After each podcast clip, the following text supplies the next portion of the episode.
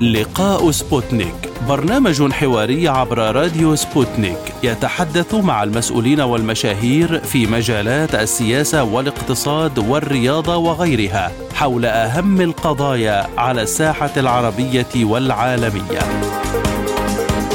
في لقاء سبوتنيك نوجه الأسئلة باسم المستمعين للوصول إلى إجابات على كل استفساراتكم.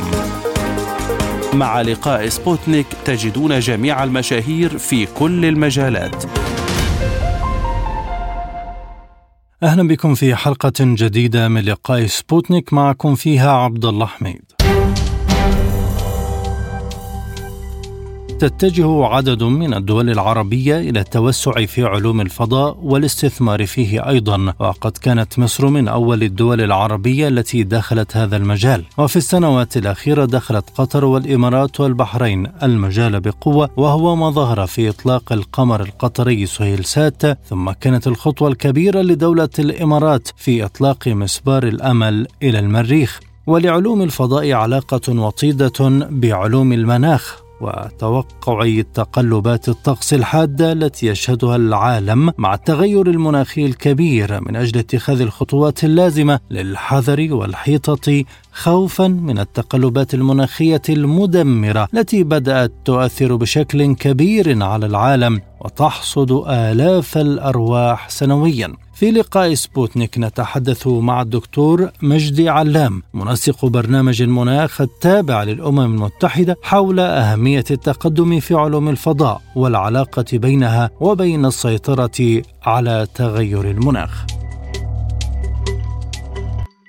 دكتور مجدي علام منسق برنامج المناخ التابع للأمم المتحدة. نرحب بك في لقاء سبوتنيك. وبداية يعني لو نتعرف على السيرة الذاتية لحضرتكم أنا أساسا طبيب بشري. أنا خريج كلية طب جامعة القاهرة. ثم كان أستاذي الدكتور مصطفى كمال طلبة والأستاذ الدكتور عبد الفتاح القصاص المسؤولين عن شعبة اليونسكو في جمهورية مصر العربية. فيعني اختاروني واثنين من زملائي إن إحنا نشارك لأول مرة في يعني بنتكلم على 1977 مثلا على إنه يبقى في علوم أو في توعية بعلم جديد اسمه علم البيئة يعني. فطبعا كنا بنخش للناس نقول لهم على علم البيئة فكانوا يقولوا إيه المجانين دول. فكنا طبعا مهتمين لأنه كان يعني علم البيئة ده كلمة علم جديد بالنسبة لنا إحنا إحنا درسنا طب أو درسنا مع الطب طبعا فيزياء ودرسنا كيمياء ودرسنا يعني حاجات البايوفيزيكس وحاجات التشريح والجسم البشري. فالحقيقة ده اللي أخذني بره الطب البشري. صحيح خدت الماجستير في الطب من القصر العيني لكن خدت الدكتوراه في علوم البيئة. وده خدني بقى يعني أو تقدر تقول كده إن الفضاء أخذني كثيرا فانتقلت من الفضاء إلى المناخ. فتقريبا أنا من أوائل الجيل بتاعي اللي اهتم بعلم المناخ على إيد اثنين من أعظم أساتذة وعلماء البيئة في العالم الدكتور مصطفى كمال طلبة الذي أنشأ برنامج اليونيب الامم المتحدة اللي هو برنامج حق البيئة. والأستاذ الدكتور عبد الفتاح القصاص رحمه الله اللي كان مسؤول عن شعبة اليونسكو في جمهورية مصر العربية ويشرفني أن أقدم نفسي تلميذا لهذين الأستاذين دائما يعني وهل تحولات العلوم مثل تحولات الفضاء والمناخ؟ العلوم هي أي قاعدة بحث والفضاء والمناخ عشان تعرفوا لازم يتعمق البحث فيه وبالتالي تدريس العلوم والاهتمام بيها من أول الصف الأول في ابتدائي هو الذي سيحل مشاكل الكرة الأرضية. والشعر والأدب والقصص مش هتحل مشاكل الكرة الأرضية. لا يحل مشاكل الكرة الأرضية العلم والتقنيات الحديثة التي ستكون بديلة للنظم التقليدية للزراعة والأمن الغذائي. فعلى العالم والدول أن تهتم بالعلم وخصوصا علوم البيئة. مشكلة المناخ مش هيحلها غير علوم البيئة. لازم أساتذة العلوم في جميع التخصصات وفي جميع الدول وفي جميع الجامعات يجتمعوا دوريا لإيجاد حلول من خلال أبحاث تطبيقية لمشاكل المناخ عشان العالم يقدر يعيش مش عشان يغتني لا عشان يقدر يعيش. نتحدث إذا عن ما نتج من مؤتمر المناخ وما أفرزته القمة من بنود. والله إحنا كنا يعني عندنا آمال عريضة وكبيرة من مخرجات هذا الكوب 27 لكن طبعا يعني أنت تعلم أن القوى العظمى لها يعني سيطرة كاملة على مسائل الوقود واستخدامات الطاقة على مستوى العالم وتديرها شركات عملاقة يعني. معظمها طبعا من الغرب ومن الولايات المتحدة الأمريكية وأوروبا. وكان الحديث عن تقليص استخدامات الوقود الأحفوري والتخلص التدريجي منه يعني كان حديثا لقى مقاومة كبيرة. وإن كانت المفاوضات نجحت فقط في إضافة البند الذي كان محروم إضافته على مدار 20 سنة وهو بند الخسائر والمفقودات التي تسبب فيها المناخ والتعويض اللازم للمتضررين منها. خصوصا في القارة الأفريقية التي انبعاثاتها لا تزيد عن 4% وللأسف نسبة التصحر فيها عالية جدا وفقدت حوالي 25 ألف فدان مما زاد من أزمة الأمن الغذائي وشهدنا الصومال تعود إلى الجفاف والقحط وشهدنا أكثر من عشر دول أفريقية تنحسر فيها الموارد المائية. ويعود الناس مرة أخرى لكي لا يجدوا ماء لري الزراعة ولا ماء للشرب فتظهر ظاهرة اللاجئين البيئيين أن الناس تهاجر من أوطانها بسبب تدهور البيئة وبسبب التصحر الذي أصاب النظم البيئية الثلاثة الهواء والمياه والتربة طيب دكتور وما ضمانات تطبيق النتائج التي تم التوصل إليها؟ والبند الوحيد اللي تم الاتفاق عليه طبعا كونسبتوال يعني بشكل مبدئي. هو المبدأ الخاص بدفع يعني قيمة الخسائر والمفقودات التي حدثت في القارة الأفريقية من الدول الصناعية الكبرى وده كان في المبدأ العام تم الموافقة عليه في آخر يوم تقريبا للمؤتمر. وده المكسب الرئيسي ويكاد يكون المكسب الوحيد للصراع الطويل أو الماراثون الطويل للكوب 27 في صراع ما بين الدول الصناعية الكبرى وما بين الدول الناشئة والنامية اللي بتقع فيها أفريقيا وجنوب وأمريكا الجنوبية وجزء كبير من شرق وغرب يعني. فيما عدا ال 20 دولة الصناعية فباقي دول العالم تتضرر تضررا كبيرا من يعني تغيرات المناخ سواء بظاهره الجفاف أو التصحر أو ارتفاع درجة الحرارة وده الحقيقة اللي بيخلي إنه يمكن يكون الفقرة اللي تم الموافقة عليها وهي فقرة الموافقة على دفع التعويضات للخسائر والمفقودات التي تمت للنظم البيئيه وللدول الأفريقية ودول أمريكا الجنوبية ولدول جنوب وشرق آسيا أيضا. ويمكن ده يخلي يعني اسراع في تنفيذ الآليات الإدارية الثلاثة سواء تكوين الصندوق الخاص بهذا الشأن والسكرتارية التي ستديره والأطقم الفنية التي ستديره والموقع الذي سيكون فيه في أي بلد ستختاره السكرتارية الدولية يمكن ده هياخد تشاور حتى انعقاد مؤتمر كوب 28 في الإمارات إن شاء الله إذا ما هي الدول التي ربما تعرقل تنفيذ التوصيات المقترحة؟ لا هي الدول الصناعية الكبرى العشرين يعني كانوا معارضين طبعا لفكرة التعويضات وتمت الموافقة في آخر لحظة. وما زال طبعا يعني التحول عن الوقود الأحفوري مرفوضا من تجاههم ويمكن بعض وزراء الدول البترولية أعلن أنه لن يتوقفوا عن استخدام البترول قبل 40 سنة. فده يمكن ال ال يعني المحور الرئيسي الذي فشل وهو التخلص التدريجي من الوقود الأحفوري وليس الخفض التدريجي من الوقود الأحفوري. إحنا عايزين تخلص تدريجي يعني يبقى في توقيع إنه لن نستخدم الفحم والبترول في تاريخ كذا على المدى الزمنية 20 أو 25 سنة. ده دي مطالبة خبراء البيئة من 20 سنة في هذا المجال منذ 1992 وهذا ما نتمناه أنه يصل في يوم ما قد ينجح كوب 28 في الإمارات في إقناع الدول الصناعية العشرين على حتى إصدار إطار عام لتاريخ متفق عليه فيها التخلص التدريجي من الوقود الاحفوري واستبداله بالطاقة الجديدة والمتجدده. التخلص التدريجي للوقود الاحفوري من جانب الدول الكبرى مع رفضها آه، لفترة قصيرة، هل يؤثر على استخدام الهيدروجين كطاقة جديدة؟ لا مش هيأثر عليه لأن الهيدروجين الأزرق والهيدروجين الأخضر معظمه هيجي من المياه وبالتالي مش هيتنافس مع مع الوقود الأحفوري الفحم والبترول. وفي نفس الوقت الكميات التي ستنتج في خلال العشر سنين القادمة ليست بالضخامة التي تنافس آه، حجم البترول ومخزونه في ثلاث قارات في العالم يعني. ما أعتقدش إنه هينافسه بالعكس هيبقى إضافة جديدة زي الطاقة الشمسية. لكن حجم الطاقة الشمسية والطاقة المتجددة لسه في حدود ال 15 ل 20% على مستوى العالم يعني. والبترول والفحم طبعا هو اللي واخد ال 80 و 85% على مستوى العالم. فمن الصعب إنه الهيدروجين الأزرق والأخضر ينافسوا البترول والفحم يعني. صعب جدا. ما زال أمامهم مدى طويل يعني. كم من السنوات تحتاجها الطاقة النظيفة للمنافسة؟ والله في دول أعلنت 2045 آه، وفي دول أعلنت 2055 وفي دول أعلنت 2065 الصين مثلا قالت أنا ما بعترفش بالمناخ ده وده اختراع غربي ومش هبطل لا فحم ولا بترول. وهم ليهم حق يعني كل دولة طبعا من حقها إنها استخدام ال method mix يعني في عندنا حاجة اسمها خليط الطاقة. كل دولة بتختار خليط الطاقة اللي تشعر إن هو أنسب لها.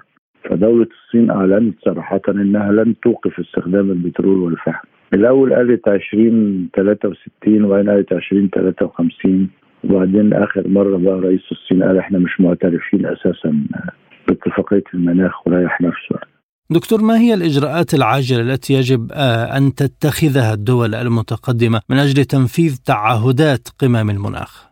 هو يعني الإجراء المطلوب سريعا إنه يبقى في جدول آه، له اتجاهين.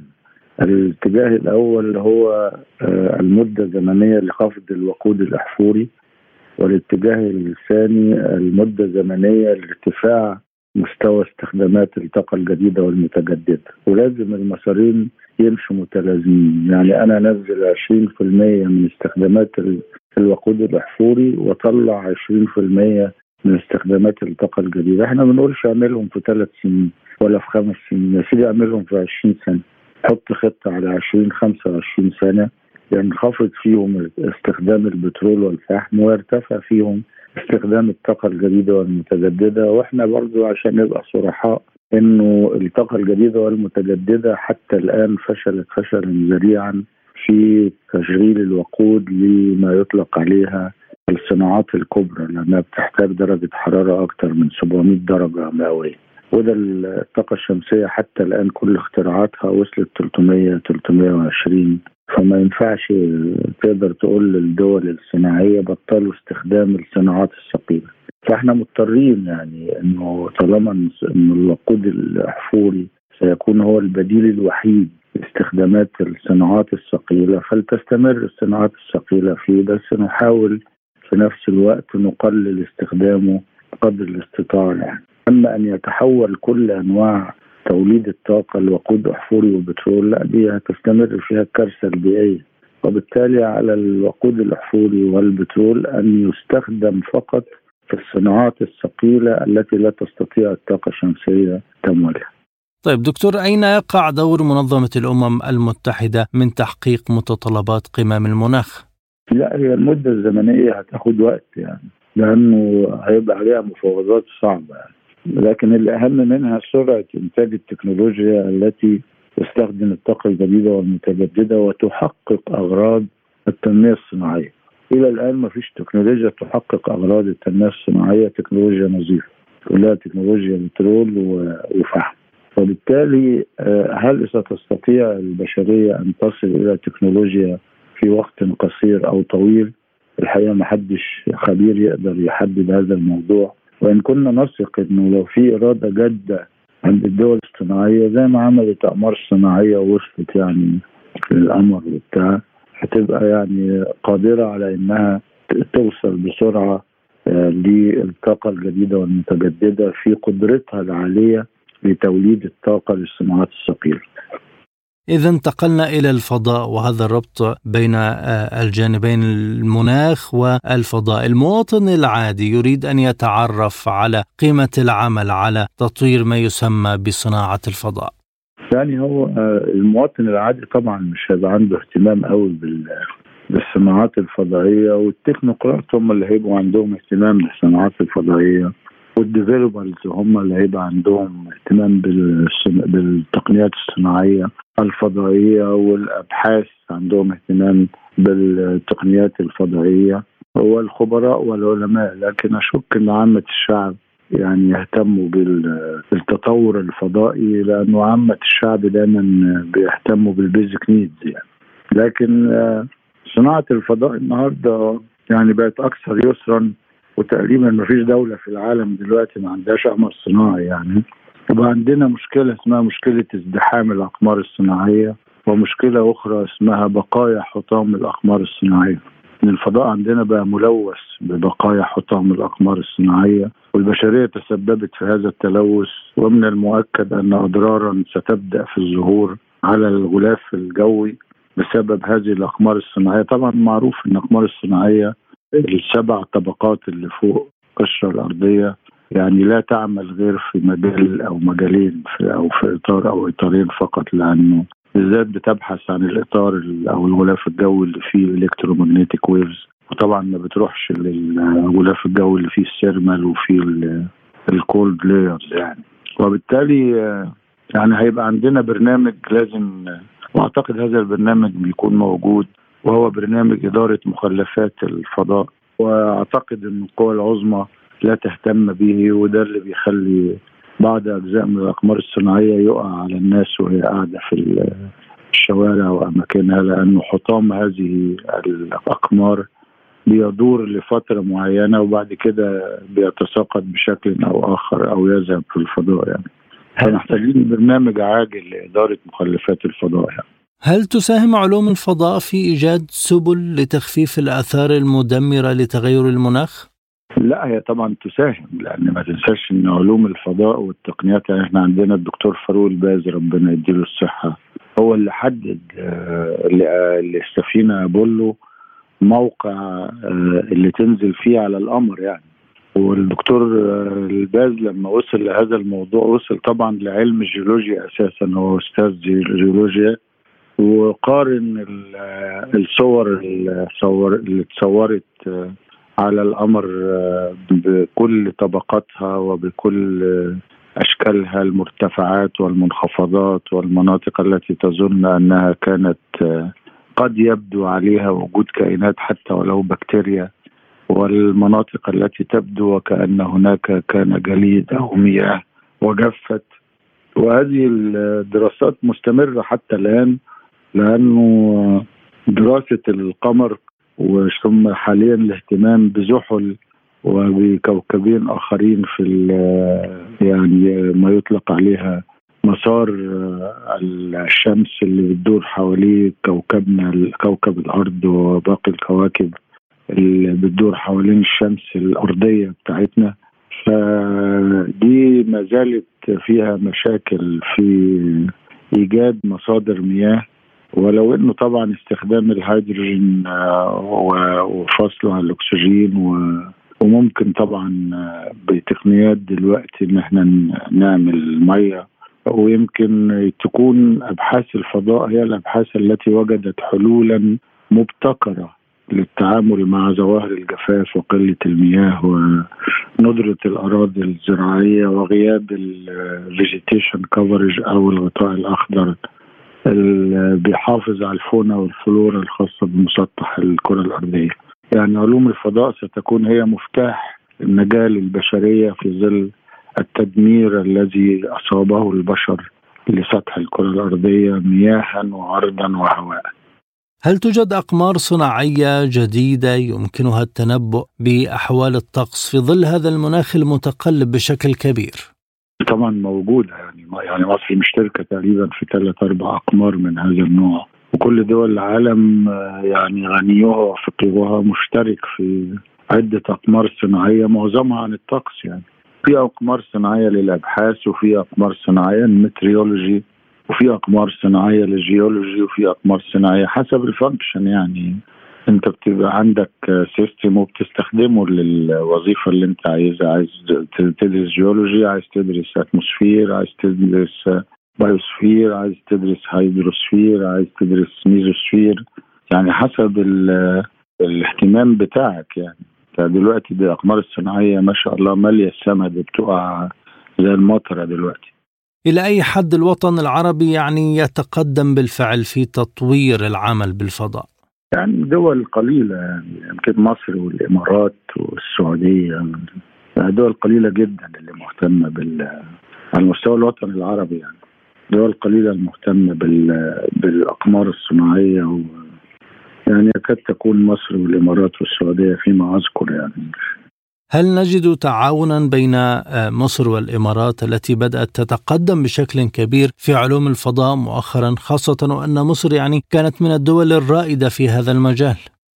لا طبعا آه، أكيد في تعاون عربي وأنا طبعا معلوماتي إن في زي لجنة في الجامعة العربية خاصة بالاستشعار عن بعد ال remote sensing يعني والاستشعار عن بعد يكاد يكاد يكون هو المهمه الرئيسيه لمعظم الأقمار الصناعية طبعا لأن أنت عايز تعرف إيه اللي هيحصل على سطح الكرة الأرضية فمن المنطقي إنك تدرس ال remote sensing يعني. ف وفيما أظن وأتذكر قد يكون الجزائر مثلا مشاركة الله أعلم مش متذكر قوي لكن اللي أنا واثق إنه ان السعودية والإمارات ومصر عندهم برامج نشطة في هذا المجال منذ فترة طويلة يعني.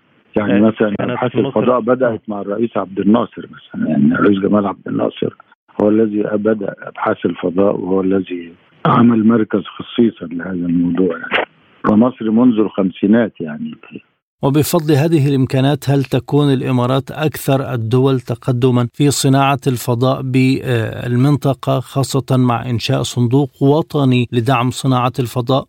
ممكن ليه لا؟ يعني بس ما, ما عنديش معلومات دقيقة حول هذا المبدأ لكن الإمارات من الدول اللي بتبحث عن الجديد يعني عايزة تخرج من ال traditional norms. الإمارات مش مهتمة بالنظم الإدارية التقليدية في المجالات يعني كلها. فمن الطبيعي إنها تلجأ لل يعني للدخول بسرعة في عالم الفضاء باعتباره عالم أسراره لم تكشف كلها بعد. وباعتباره إنه قد يكون يعني مساحة بديلة للكرة الأرضية لما يحصل لها فناء ما لازم البشرية تدور لها على كوكب دلوقتي تقعد عليه من دلوقتي. يعني مش معقول هيدن بعد كده لو الأرض جفت تماما إن البشر هيقعدوا يعوموا بدل الفضاء يعني. لازم يشوفوا لهم كوكب قريب وليكن القمر مثلا. طالما مش عارفين يعيشوا على الأرض يروحوا يعيشوا في القمر. طيب دكتور قطر أيضا دخلت المجال منذ سنوات وأطلقت سهيل سات. هل الاستعانة بخبرات أجنبية سيكون وسيلة للتطور في هذا المجال؟ أكيد طبعا أكيد. لأنه معروف أن الدول الصناعية الكبرى اللي عندها صناعات فضائية يعني متقدمة طبعا دخل فيها الصين ودخل فيها الهند ودخل فيها الولايات المتحدة الأمريكية ودخل فيها الاتحاد الأوروبي. آه، يعني يمكن هم دول يعني دخلوا بسرعة في مجال الأقمار الصناعية والكل مش الكل وبعض الدول طبعا اللي مهتمة بتحاول تلاحق هذا التقدم بصورة أو أخرى. حتى لو عن طريق استخدام أحد الأقمار الصناعية لدولة أخرى وده النموذج المنتشر إن في كثير من الدول ما عندهاش أقمار فبتشارك في أقمار صناعية بتاعت دول أخرى. وده عادي يعني ما فيهوش حاجة. إلى أي حد إذا يتطور علم الفضاء بما يجعل الدول العربية تواكب هذا التطور؟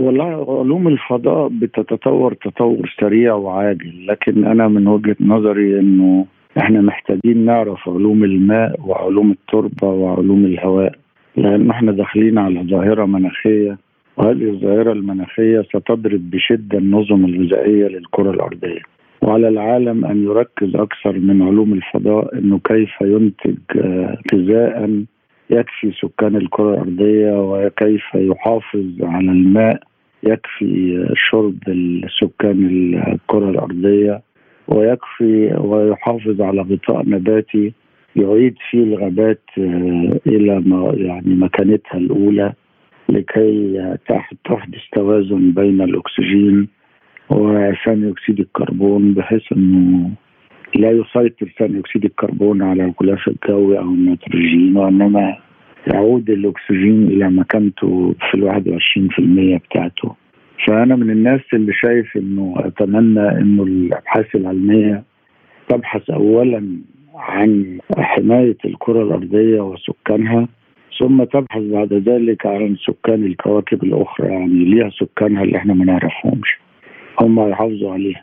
لكن إذا كانت البشرية بتدور على كوكب تاني على رأي الأغنية الشهيرة أنا عايز أروح في كوكب تاني يعني فمن حقها تروح في كوكب تاني. بس هتاخد وقت شوية بقى عشان تقعد في كوكب تاني.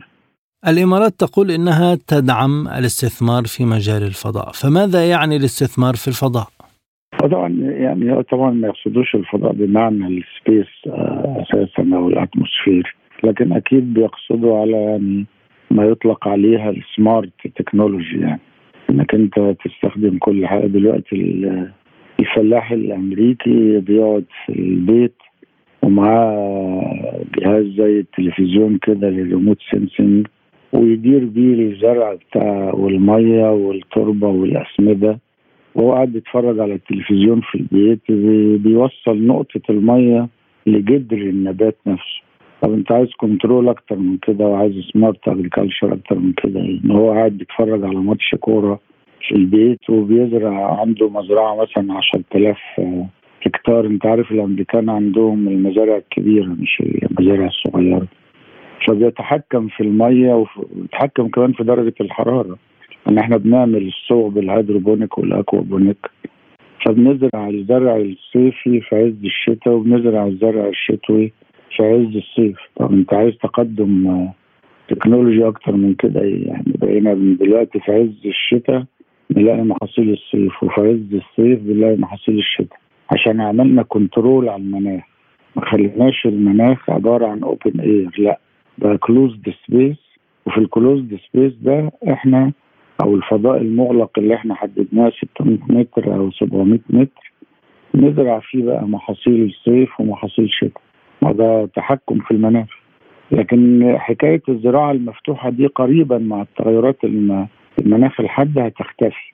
الزراعة العادية التقليدية الفلاحه دي إنك تعتمد على الشمس والهواء والمية مش هتعرف الاضطرابات اللي جاية بتقول إنك مش هتعرف تستخدم المية والهواء زي ما كانوا قبل كده. وهتضطر كل الزراعة إنها تبقى زراعة سمارت اجريكلتشر زراعية مغلقة مش مفتوحة على الهواء. لأنه أساسا درجات الحرارة هترتفع مش هتسمح لك تزرع الزرع التقليدي اللي كنا بنزرعه قبل كده. وده أخطر وأشد وأخطر يعني شيء مرعب إن الكرة الأرضية لا تستطيع أن تفي باحتياجاتها وعلى العالم أن يختبئ تحت مظلة الصوبة الزجاجية عشان يعرف يزرع أكل ياكله. ده دي الخطورة. دي نتاج البهدلة والتدمير اللي القوى العظمى اتدمرت فيه الكرة الأرضية. وكيف يمكن تجنب هذه الحالة؟ وماذا لو وصلنا إليها؟ من بكرة يبقى في توقيع على خفض انبعاثات غازات الاحتباس الحراري ب 25% كل سنة. لو مش من بكرة يبقى ينسوا يجوا يقابلوني بقى. يعني من بكرة يعني من بكرة يعني جدية من بكرة خفض انبعاثات 25% يا سيدي كل خمس سنين. يعملوهم على 20 سنة. كده ممكن ننقذ البشرية غير كده يجوا يقابلوني هناك مشروع يسمى آه، قمر محمد بن راشد محل الصنع لتصوير الكرة الأرضية بشكل أدق. في ماذا يفيد هذا المشروع؟ يعني قد يكون القمر رقم 25 في هذا المجال يعني. بس هيفيد الإمارات لأنه الإمارات آه، والسعودية لو حضرتك تلاحظ وده على فكرة سر اهتمامهم بما يطلق عليه الإنذار المبكر ال early warning system والإنذار المبكر ده لازم له أقمار صناعية. فالسعودية والإمارات لو تظن يعني أو تفتكر أقصد من شهور قليلة تعرضوا لظاهرة رهيبة جدا من السيول اللي جرفت أمامها مجموعات كبيرة من المنازل والأراضي الزراعية. وكان المحيط الهندي اللي هو امتداد الخليج العربي في ثورة وفي فورة غير عادية يعني. كمية المياه اللي حصلت فيها زي التسونامي اللي حصل في اليابان يعني. على سر انزعاج السعودية والإمارات من المناخ في الفترة الأخيرة لانهم فوجئوا بهذه الظاهرة. وظهرت بعدها تنبؤات بقى إنه هذه السيول إشارة لأحاديث نبوية سابقة إنه ستعود الجزيرة العربية خضراء مرة أخرى وليس صحراء. وأنا من الخبراء اللي مقتنعين بان في دورة للكرة الأرضية كل عشرة آلاف سنة تقريبا في دوران الأرض حول الشمس بيحصل ديفيشن يعني يمكن يكون واحد على تريليون من الثانية. هذا ال deviation لكل عشرة آلاف سنة يغير مناطق من التصحر إلى الغابات ويغير مناطق الغابات إلى التصحر. ولو تابعنا الدورات الزمنية كل عشرة آلاف سنة سنجد إن الكرة الأرضية تعرضت إلى هذه الدورات طوال عمرها منذ أن خلقها الله سبحانه وتعالى. فليس غريبا أن ندخل على دورة جديدة لتبادل المواقع في الغابات والصحراء. وده يعني مش مش وجهة نظري فقط كثير من الخبراء يعتقدوا هذا أن دورات الأرض كل مرة تقلب جانبا كان غابات يتحول إلى صحراء وكان صحراء يتحول إلى غابات وتصوري أن الدورة القادمة التحول القادم سيعكس أوروبا وأمريكا الشمالية مع أفريقيا والعالم العربي. أفريقيا الصحراء والعالم العربي الصحراء سيعود أخضر وأوروبا وأمريكا الشمالية ستنتحي جانبا وتعود إلى ما يطلق عليه ظاهرة التصحر أو الجفاف وده أمر طبيعي على سطح الكره الارضيه ده غير طبعا منطقه الجليد. أنت بدأ عندك ذوبان في الجليد في القطب الشمالي والجنوبي. وبدأ آه، روسيا نفسها مشت مركب في البحر الشمالي المتجمد. وأعتقد إنها كانت سفينة نووية يعني. والمركب عدت وكسرت الثلج في المحيط الشمالي ووصلت الناحية الثانية في الصين. فمعناها إنه يعني ذوبان الجليد أصبح ظاهرة وطالما أصبح ظاهرة فأقول على شواطئ العالم السلام بقى كل الشواطئ اللي الناس مبسوطة بيها في البحر بالبكيني وبتاع مش هتلاقيها لأنه نعم. ستغمرها المياه لأن ذوبان الجليد يعني ارتفاع سطح المياه أربعة سنتي ذوبان في جليد القطب الشمالي يعمل 40 سنتي ارتفاع فوق شواطئ البحار والمحيطات متخيل؟ أربعة سنتي يعني لا تكاد تشوفهم. لو دابوا وبدأوا يدوبوا في القطب الشمالي هيغرقوا هيرفعوا مستوى المية 40 سنتي. 40 سنتي ده يعني يغرقوا جميع الشواطئ الحالية. أنا آسف إن أنا متشائم بس مش ده رأيي. ده يعني تقارير علمية يعني.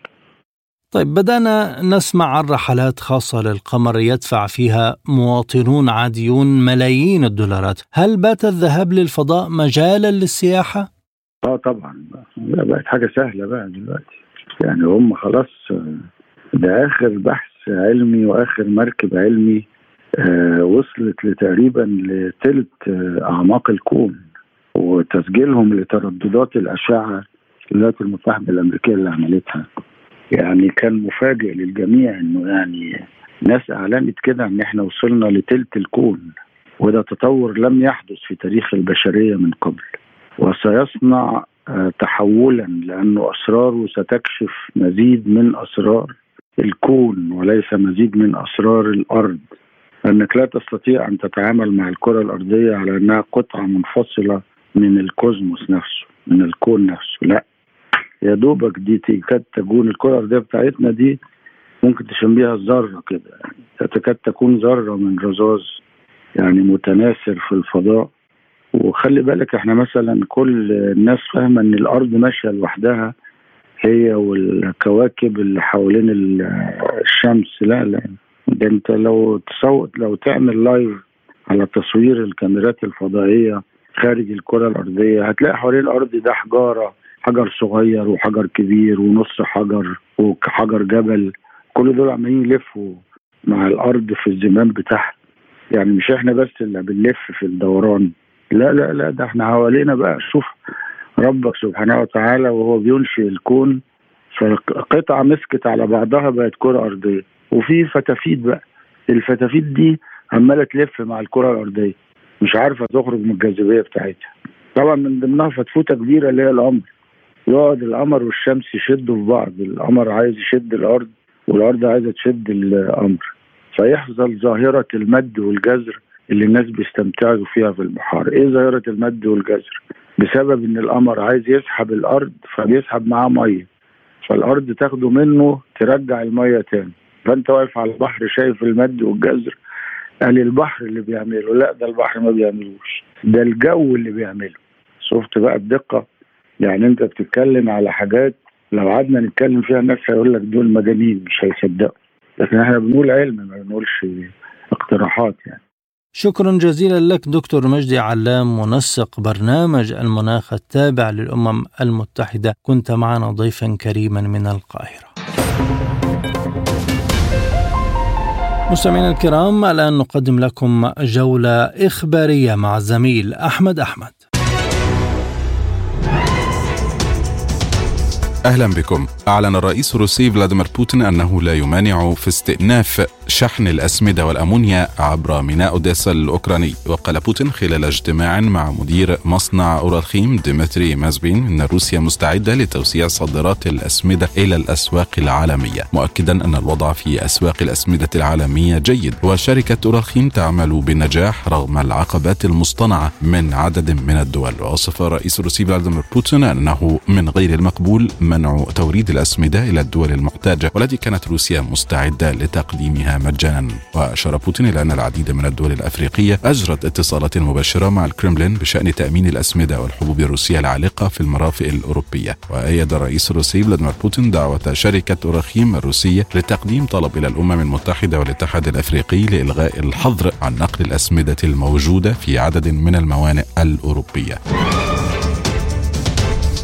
علقت المتحدثة باسم الخارجية الروسية ماريا زخاروفا على رد فعل الأمم المتحدة على شريط فيديو إعدام الأسرى الروس في دامبس وقالت زخاروفا أعتقد أنه يجب على ممثلي الأمانة العامة للأمم المتحدة اتخاذ القرار إما أن يعلنوا مرة واحدة وإلى الأبد أنهم مع كل شيء جيد ضد كل شيء سيء أو البدء في تقييم الأحداث المختلفة بموضوعية وحيادية وذلك وفقا لواجباتهم الوظيفية وتفويضهم. واضافت زخروفا أنه فيما يتعلق بالأحداث التي وقعت في بوتشا ترى أن ممثلي الأمم المتحدة قد اسهبوا في الكلام وبشكل مفصل وحتى استبقوا الأحداث. أما في حالة اعدام الأسرى الروس فنراهم يختبئون وراء عبارات عامة متجنبين أي تقييم للمعلومات الواقعية. ووفقا لممثلة الخارجية أجاب ممثل المنظمة الدولية على سؤاله عن رد الفعل على الشريط بأن الأمم المتحدة تشعر بالقلق إزاء أي انتهاكات لحقوق الإنسان. عرضت الدول الضامنة لمسار أستانا حول سوريا وهي روسيا وتركيا وإيران مبادرات الحكم الذاتي في شمال شرقي سوريا واستعرض ممثلو موسكو وأنقرة وطهران بالتفصيل الوضع في منطقة خفض التصعيد في إدلب واتفقت الأطراف على بذل المزيد من الجهود لضمان استقرار الوضع هناك بما في ذلك الوضع الإنساني. أعلنت إذاعة الجيش الإسرائيلي مقتل إسرائيلي متأثرا بجروح أصيب بها جراء انفجار عبوة ناسفة في محطة للحافلات في مدينة القدس الغربية. وأعلنت وسائل إعلام إسرائيلية إصابة 18 شخصا بدرجات متفاوتة في الانفجارين اللذين وقع قرب موقف لانتظار الحافلات جنوب مدينة القدس. وقالت الشرطة الإسرائيلية إنه في أعقاب الانفجار الذي وقع بالقرب من مفترق مدخل مدينة أورشليم القدس بالقرب من محطة محطة للحافلات العامة هذا الصباح وقع انفجار آخر بالقرب من محطة الحافلات في مفترق راموت في المدينة. كما أعلنت الشرطة الإسرائيلية رفع مستوى حالة التأهب في مدينة القدس مؤكدة أنه سيتم رفعه في جميع المناطق لاحقا اعتمادا على تقييم الوضع. وأغلقت السلطات الإسرائيلية عقب الانفجارين شوارع رئيسية بمدينة القدس وكذلك أغلقت طرقا تؤدي إلى المدينة.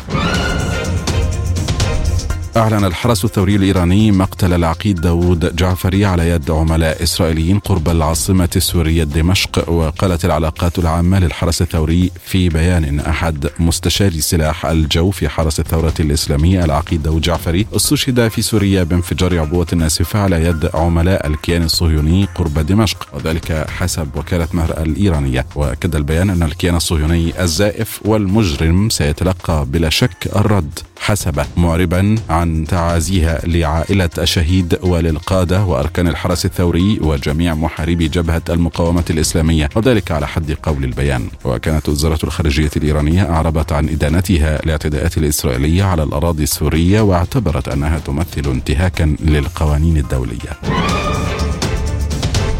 قال مسؤول في وزارة الخارجية الأمريكية إن إدارة الرئيس جو بايدن أبلغت الكونغرس بأنها عينت هادي عمرو ممثلا خاصا جديدا للشؤون الفلسطينية. وقال موقع أكسيوس إن هذه الخطوة هي ترقية للعلاقات الأمريكية الفلسطينية مشيرا إلى أن هذه هي المرة الأولى التي تنشئ فيها الولايات المتحدة منصبا في وزارة الخارجية يكون مسؤولا بمفرده عن الشؤون الفلسطينية. وأكد المسؤول الأمريكي أن عمرو سيعمل تحت سلطة مساعد وزير الخارجية لشؤون الشرق الأدنى من مكتب مكتب الشؤون الفلسطينية في القدس. وأوضح أن إنشاء المنصب الجديد يهدف أيضا إلى رفع مستوى العلاقات الأمريكية الفلسطينية والتمثيل الدبلوماسي قدر الإمكان. أعلن وزير الدفاع التركي خلوصي أكار أن أنظمة الدفاع الجوي الروسية إس 400 جاهزة للاستخدام الفوري في تركيا وقال أكار إنه عندما يظهر أي تهديد سنقرر مكان وضع نظام إس 400 ونقوم بتثبيته وأضاف وزير الدفاع التركي أن أنقرة تبذل جهودا لشراء مقاتلات أمريكية من طراز إف 16 لكن إذا فشلت الصفقة فإن البلاد لديها بدائل. وتسبب قرار توريد منظومات الدفاع الجوي الروسية بأزمة في العلاقات التركية الأمريكية. وطالبت واشنطن أنقرة بالتخلي عن هذه الصفقة مقابل بيعها منظومة باتريوت للدفاع الجوي الصاروخي. من أخبارنا الاقتصادية أفاد مسؤول رفيع في وزارة الخزانة الأمريكية بأنه من المرجح أن تقوم الولايات المتحدة وحلفاؤها بعد وضع سقف لسعر النفط الروسي بتعديل سعر النفط عدة مرات سنويا وليس شهريا. وسعى وزراء مال دول مجموعة السبع بريطانيا وألمانيا وإيطاليا وكندا والولايات المتحدة وفرنسا واليابان في أيلول سبتمبر إلى فرض قيود على أسعار النفط الروسي كجزء من توسيع العقوبات. وقدم الاتحاد الأوروبي في أوائل أكتوبر تشرين الأول الحزمة الثامنة من العقوبات ضد روسيا والتي تتضمن أساسا تشريعيا لتحديد سقف سعر النقل البحري للنفط الروسي إلى دول ثالثة. واصلت أسعار الغاز في الأسواق الأوروبية الارتفاع حيث صعدت بنحو 6% وتجاوزت مستوى 1350 دولارا لكل ألف متر مكعب. وارتفعت العقود الآجلة على مؤشر أكبر مركز أوروبي TTF الموجود في هولندا بنسبة 6.5% إلى 1356.6 دولار لكل ألف متر مكعب. ويأتي ارتفاع أسعار الغاز بعد إعلان شركة غازبروم الروسية عن خفض محتمل في إمدادات الغاز عبر أوكرانيا إلى مولدوفا اعتبارا من الثامن والعشرين من نوفمبر. ارتفعت أسعار النفط بشكل طفيف بعد أن طغت بيانات أظهرت تراجعا أكبر من المتوقع في مخزونات الخام الأمريكية الأسبوع الماضي على مخاوف من انخفاض طلب الصين على الوقود في غمرة تشديد قيود كوفيد 19 وارتفعت العقود الأجلة لخام برين 27 سنتا أو 3 من 10% إلى 88.63 دولارا للبرميل. في حين ارتفعت العقود الآجلة لخام غرب تكساس الوسيط الأمريكي 25 سنتا أو 3 من 10% إلى 81.2 دولار للبرميل. تعتزم مصر إرسال خمسة ألاف عامل موسمي للمساعدة في تلبية الاحتياجات المتزايدة للقطاع الزراعي اليوناني في إطار برنامج تجريبي اتفق عليه البلدان يوم الثلاثاء. وقالت وزارة الخارجية اليونانية في بيان إن الاتفاق قد يكون معيارا استرشاديا لاتفاقيات مستقبلية توقعها اليونان والاتحاد الأوروبي مع دول خارجية لمكافحة الهجرة غير القانونية. وقال نائب وزير الخارجية ميلتادس فاتسوتوس عقب توقيع الاتفاق مع نظير المصري المصري إيهاب نصر نأمل في وصول أوائل العمال المصريين في الحقول اليونانية مطلع العام المقبل للمساعدة في الحصاد المقبل. انتهت هذه النشرة شكرا وإلى اللقاء.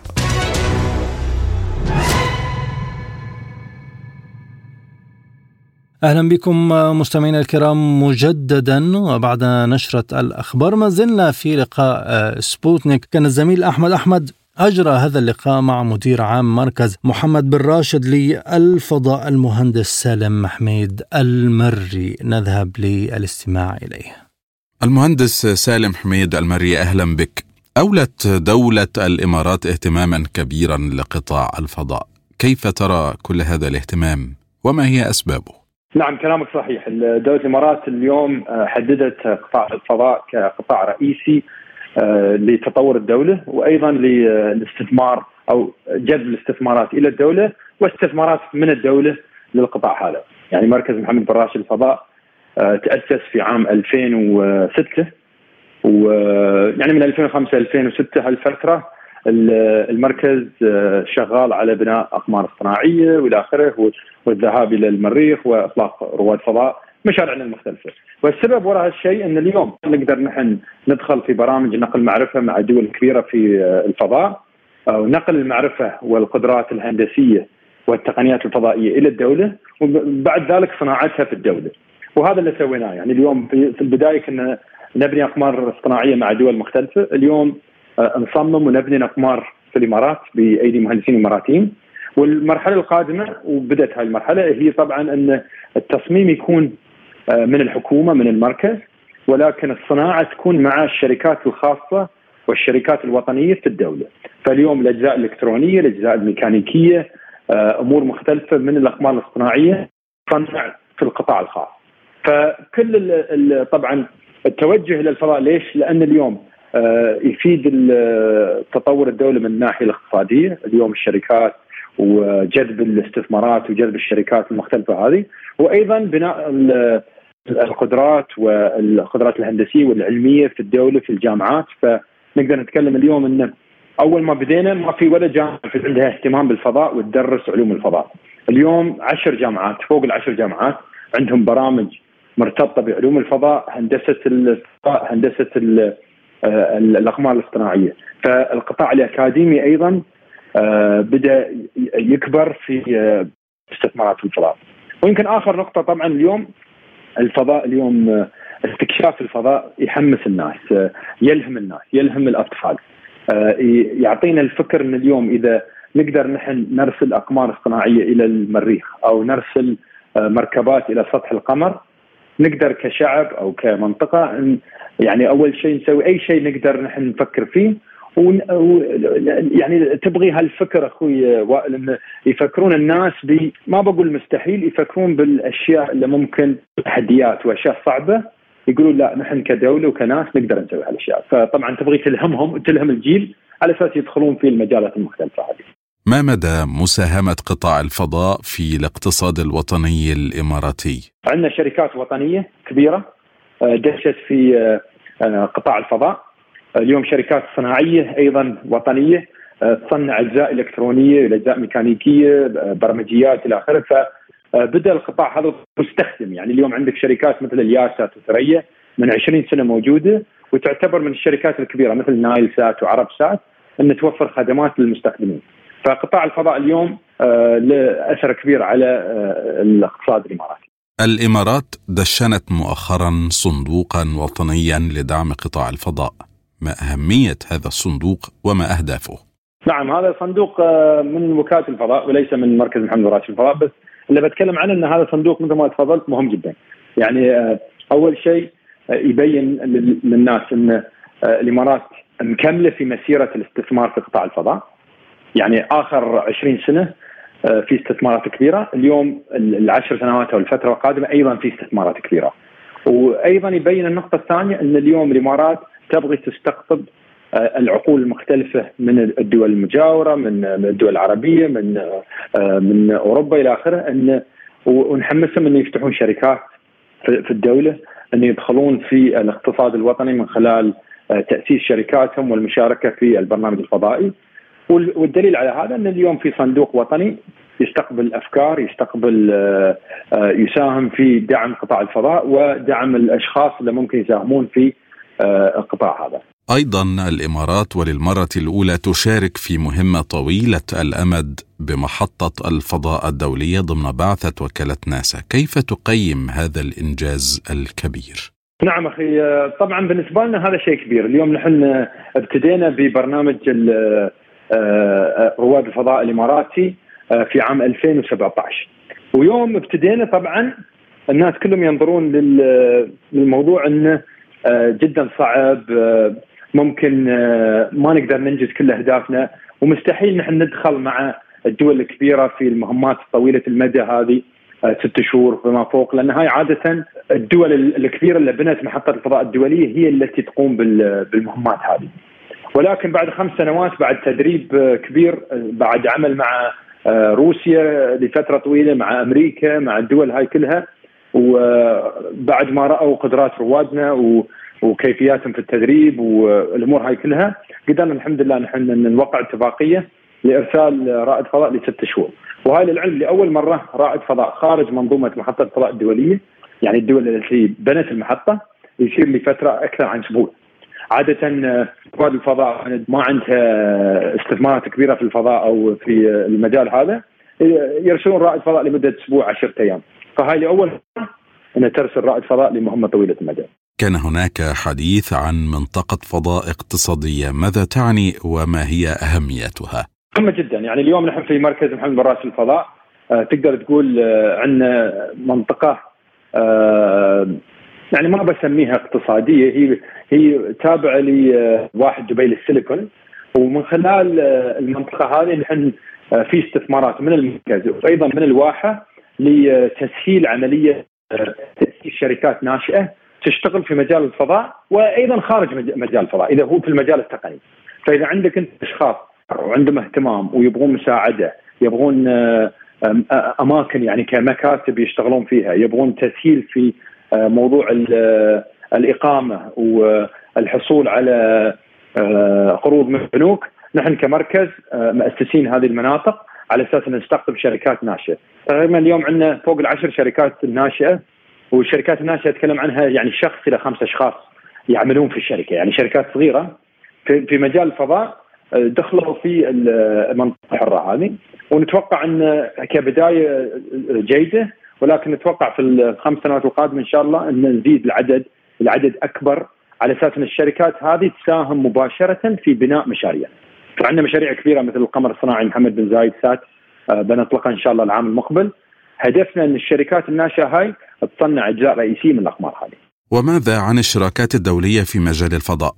نعم طبعا إذا إذا تشوف دولة الإمارات العربية المتحدة مقارنة بالدول العظمى روسيا وأمريكا وأوروبا إلى آخره نسبيا طبعا صغيرة لأن مجال الفضاء يحتاج استثمارات كبيرة وسبب رئيسي من تطورنا السريع إن التعاون الدولي يعتبر ركيزة من ركائزنا الرئيسية واستراتيجيتنا فنتعاون مع كل الدول بدون استثناء نشتغل معاهم طريقه نقل معرفة تمويل مشترك فعندنا نحن مشاريع مثلا مع كوريا نقل معرفة. تعلم بعد ذلك ننتقل إلى تطوير أو تطوير مشترك. عندنا مشاريع مثلا مع فرنسا وكالة الفضاء الفرنسية من حيث أن نحن شراكة هذه. نحن نبني مركبة مركبة راشد اسمها والفرنسيين آلات تصوير وآلات علمية وسوف يضعونها على المركبة هذه. فهاي تعتبر شراكة. اليوم يعني مشروع مشترك مثل محطة الفضاء الدولية والمشاريع المختلفة هذه. أيضا عندنا تعاون مع أمريكا وروسيا إلى آخره. فاليوم ركيزة رسمية أو رئيسية من برنامجنا هو التعاون الدولي. وماذا كذلك عن الشراكة والتعاون مع روسيا في هذا القطاع؟ نعم طبعا روسيا من الدول العظمى في مجال الفضاء. خبرة طويلة وأول دوله وصلت إلى قمر صناعي ورائد فضاء إلى اخره فنحن. اليوم أطلقنا أول رائد فضاء إماراتي من خلال روسيا. هزاع المنصوري انطلقوا على سويوز من بايكنور. أقمارنا الصناعية معظمها انطلقت من روسيا من بايكنور ومن يازني cosmodrome يعني من تقريبا 15 سنة. وأيضا آخر تعاون كان عندنا شراكة في برنامج سيريوس 21 مع IMBP في موسكو ووكالة الفضاء الروسيه حيث أدخلنا شخص يعتبر في في تجربة يضعون أشخاص في كبسولة لمدة ثمان شهور وأنهم رايحين إلى سطح القمر وراجعين ويقومون بتجارب علمية مختلفة على مدى الثمان شهور هذه فهاي التجربة انتهت قبل ثلاث شهور وكان التعاون بين روسيا وامريكا ناسا ومركز بن راشد الفضاء. كنتم قد أطلقتم منذ فترة مسبار الأمل، كيف ترى الإنجاز الذي حققه هذا المسبار؟ والله هو إنجاز الحمد لله. يعني أنا ما أبغى أقول إنجاز كبير أو أو ضخم. أنا بالنسبة لنا بقول لك التأثير علينا، التأثير علينا إن اليوم قبل مسبار الأمل كنا يمكن يعني ما نفكر آه، إن نقدر نحن كدولة نطلق مشاريع بالطريقة هذه. تذهب إلى الكواكب المشاريع تذهب إلى سطح القمر تذهب يعني ما كنا يعني نشوف إن نحن عندنا هالقدرات. بعد المشروع هذا بنينا قدرات اليوم خبرات مئات المهندسين عملوا على بناء المشاريع هذه. عشرات الجامعات عندهم برامج مرتبطة بدراسة وتحليل البيانات الفضائية اللي تنتج من من مسبار الأمل وغيره من المشاريع. فتقدر تقول إن المسبار هذا وضع قاعدة مهمة جدا في الدولة للانطلاق منها إلى مشاريع أكبر وأكثر. فمن بعد إطلاق مسبار الأمل لو تلاحظ آه، أعلنت الإمارات ان بننزل على سطح القمر. يعني الحين مسبار الأمل يدور حول الكوكب.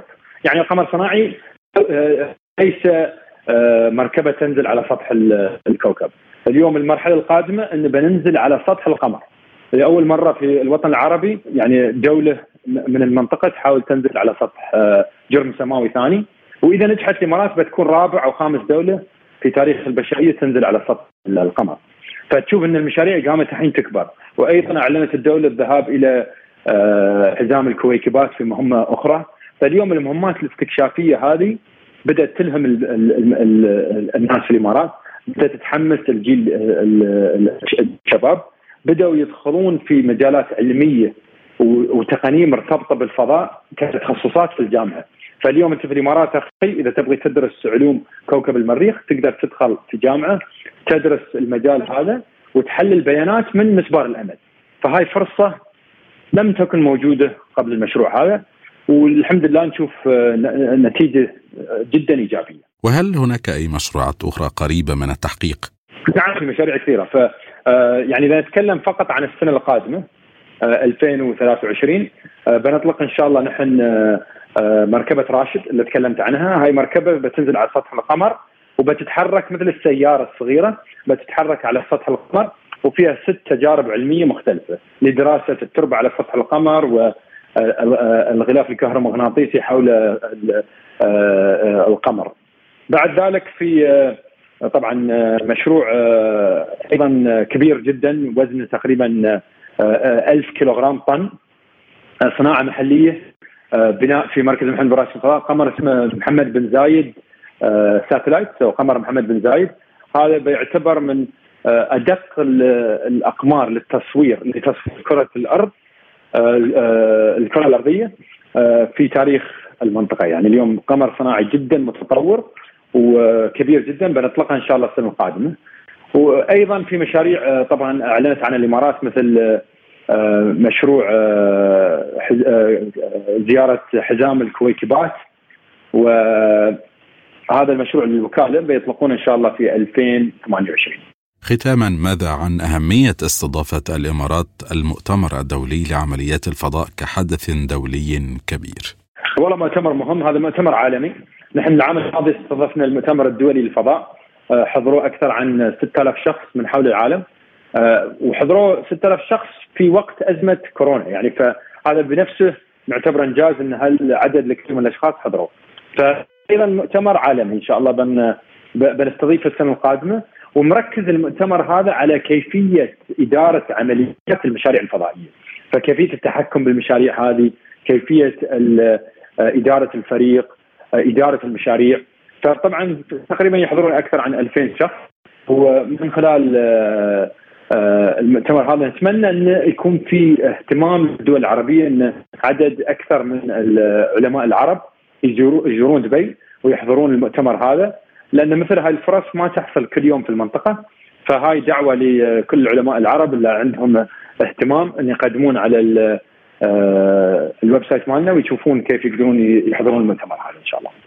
وفي ختام هذا اللقاء أتوجه بالشكر للمهندس سالم حميد المري، شكرا جزيلا لك سيدي.